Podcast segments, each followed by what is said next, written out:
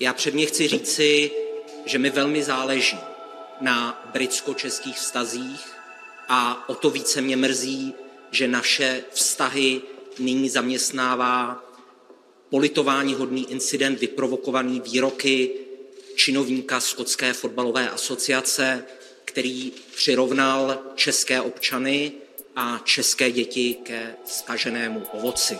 Spor mezi fotbalovými fanoušky z Česka a Skotska o projevy rasismu se přesunul až do diplomacie. Ministr zahraničí Jakub Kulhánek z ČSSD si předvolal britského velvyslance Nika Archera a tlumočil mu, jak uvedl, rozhořčení nad skotskou reakcí na chování českých fanoušků na zápase Sparty Praha s Glasgow Rangers. Mladí fanoušci dávali minulý týden na utkání najevo averzi ke Glenu Kamarovi, černožskému záložníkovi Rangers, který v březnovém osmifinále Evropské ligy proti Slávii obvinil obránce Ondřeje Kůdelu z rasistické urážky. Proč kauza Kamara a Kůdela nemá konce? Mají pravdu kritikové, kteří tvrdí, že český fotbal má problém s rasismem? Dělají proti němu české kluby dost? Je úterý 5. října. Tady je Lenka Kabrhelová a Vinohradská 12, spravodajský podcast Českého rozhlasu. Hezký podvečer, tady na letné už je vše připraveno na začátek dnešního utkání, které bude pro domácí fotbalisty jistě hodně speciální a to především proto, že je dnes na tribunách budou podporovat rozhodně nejmladší fanoušci v historii spartianského klubu. Kvůli trestu za rasismus dnes na stadion nesměli přijít dospělí fanoušci, výjimku ale dostali děti od 6 do 14 let s doprovodem, no a mladých příznivců je na tribunách zhruba 10 tisíc a jak možná slyšíte pod mým hlasem, dávají o sobě hodně vědět. Kvůli trestu za rasismus se na tribuny letenského stadionu tentokrát nedostali dospělí fanoušci. Díky výjimce ale dorazilo přes 10 tisíc dětí od 6 do 14 let s doprovodem. Co se vám líbilo nejvíc na tom zápase? nejlepší. Jak jsme vyhráli? A jakýmu spartianskému hráči jste fandili nejvíc? Nebo Fotbalová Sparta odmítla po včerejším zápase Evropské ligy proti Rangers obvinění britských fanoušků a médií z rasistického chování dětských fanoušků. Ti na záložníka Rangers Glena Kamaru předtím, než ho rozhodčí za dva fauly vyloučil, pískali a bučeli. Martin White, videoredaktor deníku Sport a spoluautor magazínu Rádia Wave Tribuna o sportu a politice. Dobrý den, Martine. Dobrý den. Martine, půl roku po vypuknutí kauzy Kamara, ve které čelil hráč fotbalové slávy Ondřej Kudela obvinění z rasismu vůči hráči skotských Rangers Glenu Kamarovi a byl za to pak potrestán UFO na 10 zápasů se ten příběh vrací do oběhu, vrací se do českých médií jako téma českého i britského fotbalu. Můžeme připomenout na úvod, co tenhle nejnovější návrat spustilo? V podstatě spustil to, že když na zápase Sparty s Rangers, tady si myslím, že se každý příčetný člověk, který se věnuje českému fotbalu, obával konfrontaci jakéhokoliv českého týmu s právě Rangers, tak si každý myslel, že ta věc se deeskaluje tím, že paradoxně kvůli tomu, že spartanští fanoušci rasisticky hučeli na hráče Monaka Orali na Chouameniho, tak musel být stadion buď zavřen, anebo na něj směly být vpuštěny do poloviny naplnění kapacity dětské osoby do 14 let s doprovodem dospělého. No a tyto děti v podstatě při každém doteku Glena Kamary s míčem to doprovázeli bušením, což ale je potřeba hned říct, že to není hučení, tedy nějaké ty opičí huhuhu, nebo prostě skřeky, nebo cokoliv jiného a to bučení nebo pískání je většinou znakem jakéhosi výrazu nelásky nebo nenávisti vůči některému ze soupeřů a rozhodně nemusí být nutně rasistické. A teď se můžeme potom dál bavit o tom, proč vlastně vůbec sklidil takovouto reakci od fanoušků Sparty, to znamená hmm. největšího rivala Slávě. Samozřejmě ty důvody, proč tomu tak bylo a proč to opravdu nemusí být nutně rasistické, tak těch důvodů důvodů je celá řada a je považuji za poměrně relevantní. Já nás vrátím do loňského března. Můžeme připomenout, co se stalo během toho zápasu Slávie s Rangers? Tam bylo od začátku v tom zápase zjevné, že tady se něco semele. Tam bylo něco takového zvláštního ve vzduchu.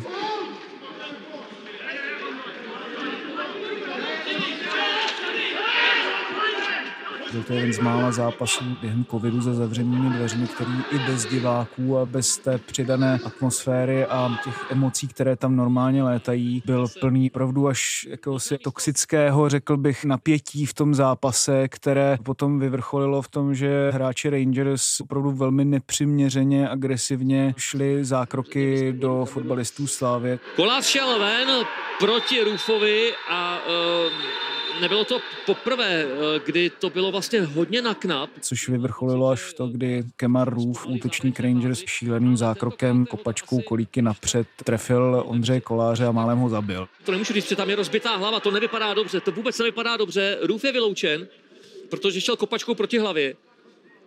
No jasně, uh. to, to je bez diskuze, Krista pána. A myslím si, že tahle ta frustrace, kterou přitom hráči Slávě až do té doby velice drželi na úzdě, že si nedopouštěli nějakých recipročních zákroků, tak Ondřej Kůdala už plně zbytečně to neunesl. No a pak tam přišel ten neslavný moment, kdy si zakryl ústa z obou stran a něco pošeptal Glenu Kamarovi do ucha. Glenn Kamar is furious by the attentions of Andrej Kudela then Kamara has to be careful. He's been booked first half.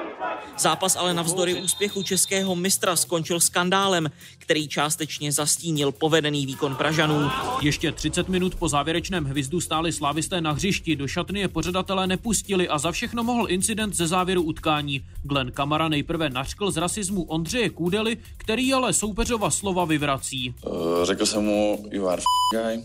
Bylo to prostě řečeno v emocích, ale naprosto odmítám rasismus. Podle vyjádření Slávie Kamara českého obránce po zápase fyzicky napadl a zbyl pěstmi do obličeje. Disciplinární komise Evropské fotbalové unie UEFA potrestala Ondřeje Kůdelu ze Slávie zákazem startu v deseti zápasech. Podle oficiálního vyjádření mu prokázala rasistickou urážku soupeře Glena Kamary. Co se v tu chvíli, Martine, ale stalo, že se ta situace tak zkomplikovala, že jak je vidět, obě ty strany šíří úplně jiné příběhy o tom, co se stalo. Jeden pohled na věc je tady na české straně, zcela diametrálně odlišný pohled na věc panuje na britských ostrovech ve Skotsku. Čím se to stalo? Myslím si, že právě dost tomu napomohla reakce slavistického klubu, která jakoby agresivně se vymezila vůči tomu, že Ondřej Kůžela tam řekl cokoliv rasistického a pak z toho vlastně vzniklo takové jakoby dost překroucené právničení. Bylo to vlastně až, řekl bych, trapné, jakým způsobem se vlastně obě ty strany snažily získat si tu společnost na svou stranu, jenže potom nějakým způsobem takový jakoby podtón emotivní přebrala i velká část část společnosti a na obou březích Lamaňského kanálu se zacementovaly tyhle výklady událostí. Na jedné straně, že Ondřej Kudela rasisticky urazil Glena Kamaru, klub se vyloženě vykrucoval, což jsme tady zažili milionkrát a nikdy to nebylo věrohodné. Ten disciplinární trest za ten Kudelu v rasismus byl ještě velmi mírný a nízký. To jsou všechno argumenty té britské strany. Někteří slavističtí fanoušci pak tím nechutným transparentem vůči Glenu Kamarovi mu vzkazovali velmi teda nepěkné věci. No a na tomhle tom pohledu je spousta pravdy, na které jako bychom v tom českém kontextu vlastně už úplně jako zapomněli a vnímali jenom to, že Ondřej Kůdela dostal vysoký trest za údajný a neprokázaný rasismus, přičemž UEFA, ta federace, která řídí evropský fotbal v rámci svého disciplinárního řízení, udělila Kudelovi stopku bez důkazu a byl to vyšší trest než pro kterokoliv z jiných hráčů Rangers, kteří tam v tom zápase hráli teda velmi přes čáru, přičemž vlastně ani trenér Steven Gerrard se ten šílený zákrok na Ondřeje Koláře na toho brankáře ze strany Kamara Rufa vlastně ani neumluvil za tu přehnaně agresivní hru. Na druhou stranu tu bylo svědectví Glena Kamary, které zřejmě tedy UEFA považovala za dostatečné. No a to je právě ten problém, že si myslím, že ano, může brát v potaz jedno svědectví a může brát v potaz i druhé svědectví. Nikdo vlastně neví, proč UEFA došla k tomu verdiktu tak, jak k němu došla. Žádné zdůvodnění k tomu nedala, což si myslím, že je dost nešťastné, protože kdyby to právě všechno vysvětlila, tak si myslím, že by třeba spoustu věcí objasnila. Tam by úplně stačilo říct, že podívejte se, ať už mu řekl cokoliv, my jsme organizace, my nejsme žádný civilní soud a my máme nastavená nějaká, řekněme, pravidla profesionálního fotbalu a toho, jak se tam chovat na tom hřišti.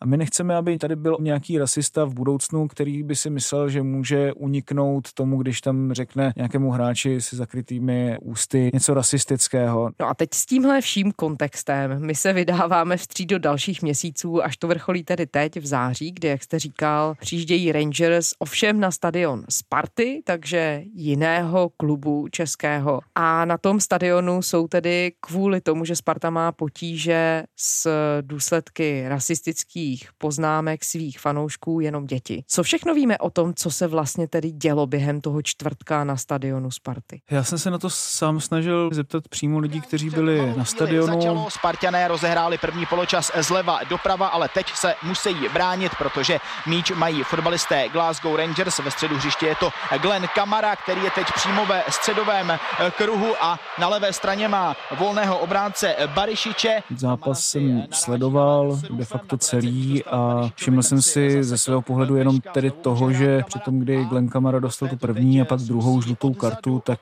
to tedy bylo vnímáno s velkým povykem. Tak před zhruba minutou dostal červenou kartu, respektive druhou žlutou, následně tedy červenou kartu.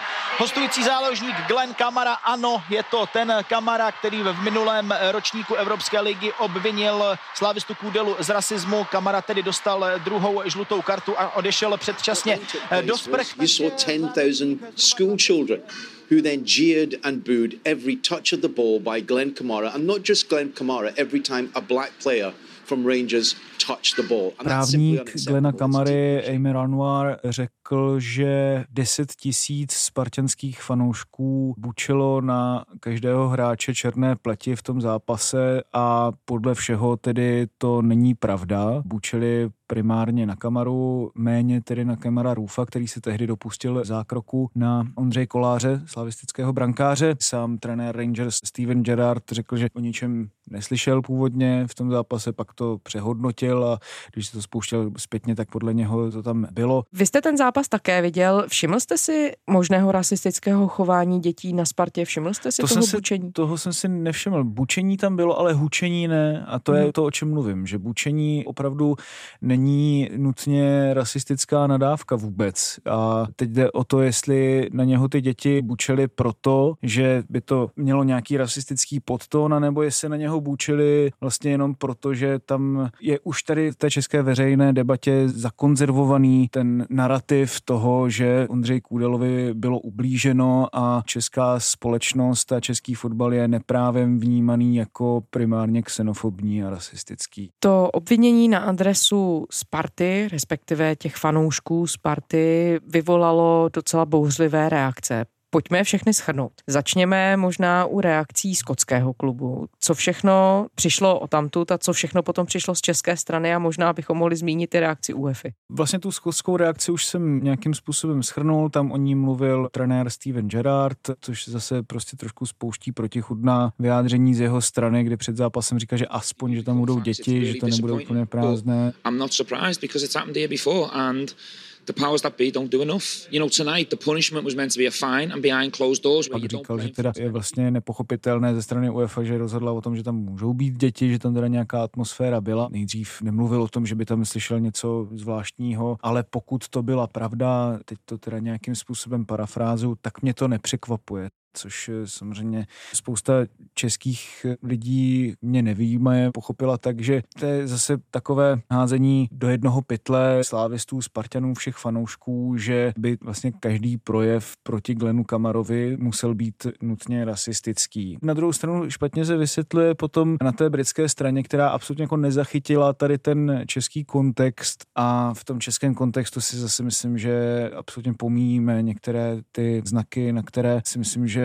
právem poukazují třeba britská média v kterých případech a z toho potom tedy vzniká totální nedorozumění obou strané. A má právník Glena Kamary a další kritikové, které zmiňujete třeba právě z britských ostrovů pravdu, když tvrdí, že český fotbal má problém s rasismem? Má, Určitě. Na druhou stranu Emir Anwar, Kamarův právník, řekl spoustu věcí, které prostě nebyly pravdivé. Vzkazoval před zápasem eh, tedy Rangers na Spartě, že by tam fanoušci Rangers vůbec neměli jet, protože by mohli být zabiti, což tady nemáme žádné indicie k tomu, že by se něco mělo takového stát. Pravdu násilné trestné činy vedoucí ke smrti fanoušků jsou u nás absolutně výjimečné. Já si nepamatuju na žádný z posledních třeba 10-20 let Zatímco s chodou okolností fanoušci Rangers podřízli mačetou polského fanouška Celticu jen pár dní po incidentu s Glenem Kamarou 25. března letošního roku. Takže to jsou prostě věci, které si ten český fanoušek fotbalu všímá a prostě když si potom poskládá z těch různých střípků obrázek, no ale co oni,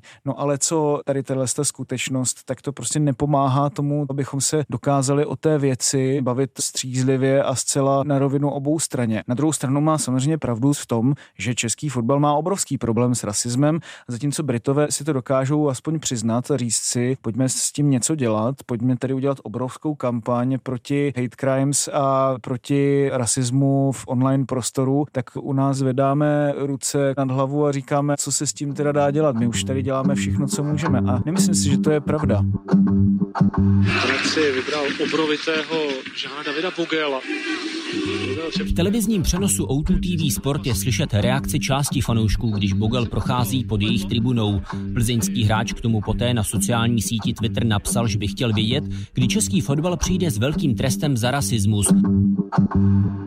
Zkuste se třeba zeptat Žána Davida Bogela, francouzského útočníka, který podstatě co týden informuje na svém Twitteru nebo na Instagramu o tom, co mu někdo napsal, nebo jak ho zase někdo rasisticky urazil a musím říct, že to jeho snažení poukázat na to, že tady opravdu máme velký problém s rasismem v českém fotbale je naprosto obdivuhodné, protože nikdo jiný nedělá.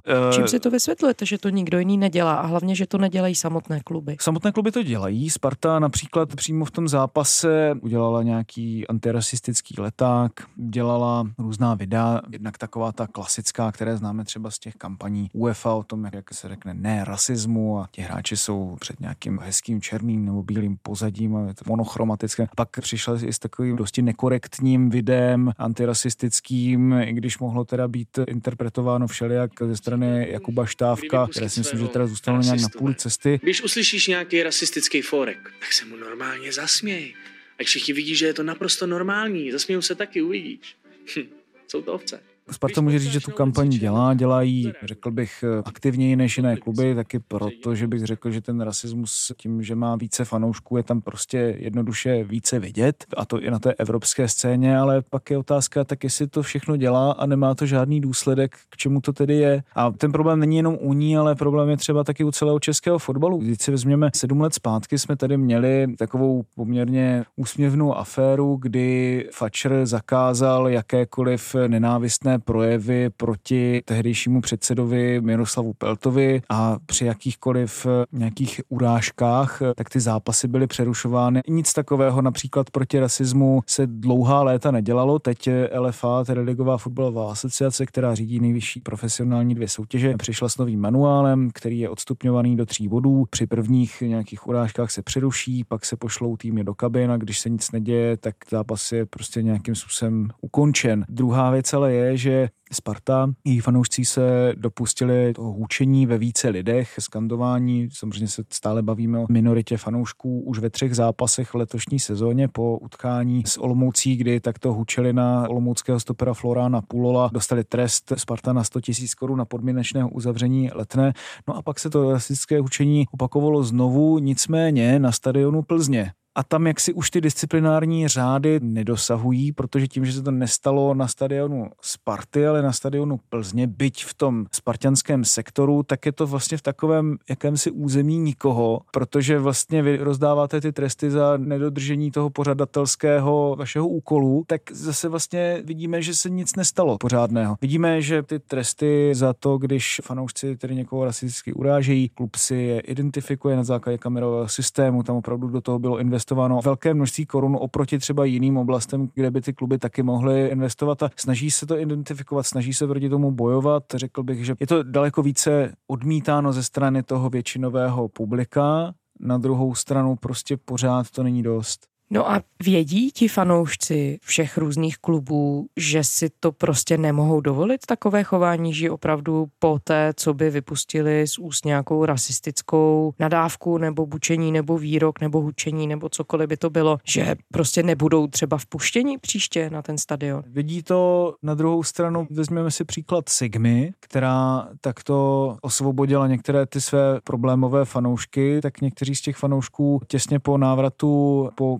covidu na stadiony měli možnost přístupu mezi velmi omezenou hrstkou lidí, tehdy to bylo nějakých 500 diváků a přesto tam byli tady ty fanoušci z Kotle, kteří znovu rasisticky uráželi a vysí tam konfederační vlajky běžně na stadionech českých klubů a tak dále. Prostě problém je v tom, že tady všichni si na to dávají daleko větší pozor jenom ve chvíli, kdy se stane něco špatně a teprve tehdy se tomu začne věnovat opravdu masivní pozornost. České kluby tvrdí, že proti rasismu dělají dost. Vy jste zmiňoval, že některé kroky přijali. Když se podíváme teď na to období od jara nebo od března, kdy ta debata o rasismu ve fotbalu nabrala tuhle mezinárodní úroveň.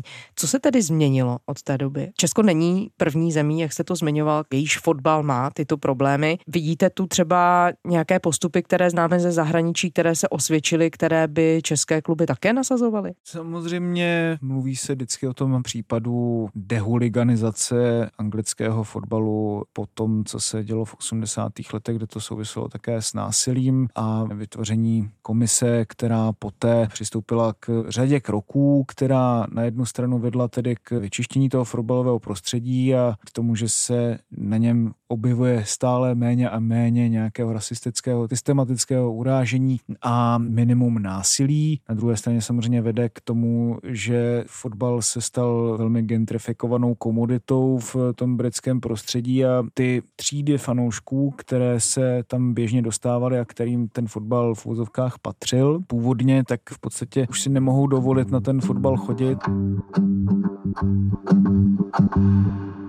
Pak tady máme příklad Itálie, kde se to zhoršovalo dlouho. Pak tady máme příklad Německa, kde fanouškovské skupiny velmi často jsou naopak velmi jakoby antikrajně pravicové, i když neplatí to po celém Německu, ale třeba v klubech z bývalé NDR, třeba například Dynamo Drážďany, tak tam naopak je to velmi opačného rázu. Je těžké vlastně vytvořit si nějaký jednoduchý recept, jak na to, jak ten rasismus dostat z českých stadionů pryč nebo obecně z jakýchkoliv stadionů. Já si myslím, že prostě ten fotbal se neodehrává v žádném váku. A kdo musí udělat tedy, nebo kdo by měl přijít s tím krokem? Jsou to jenom fotbalové kluby, nebo je to i obecněji veřejnost, jsou to třeba i média? Tak samozřejmě média, která si myslím, že naskočila po tom Kůdelově a Kamarově incidentu na poměrně jednostranné postavení se, pokud ne za Kůdelu nebo za ten slavistický tábor, tak proti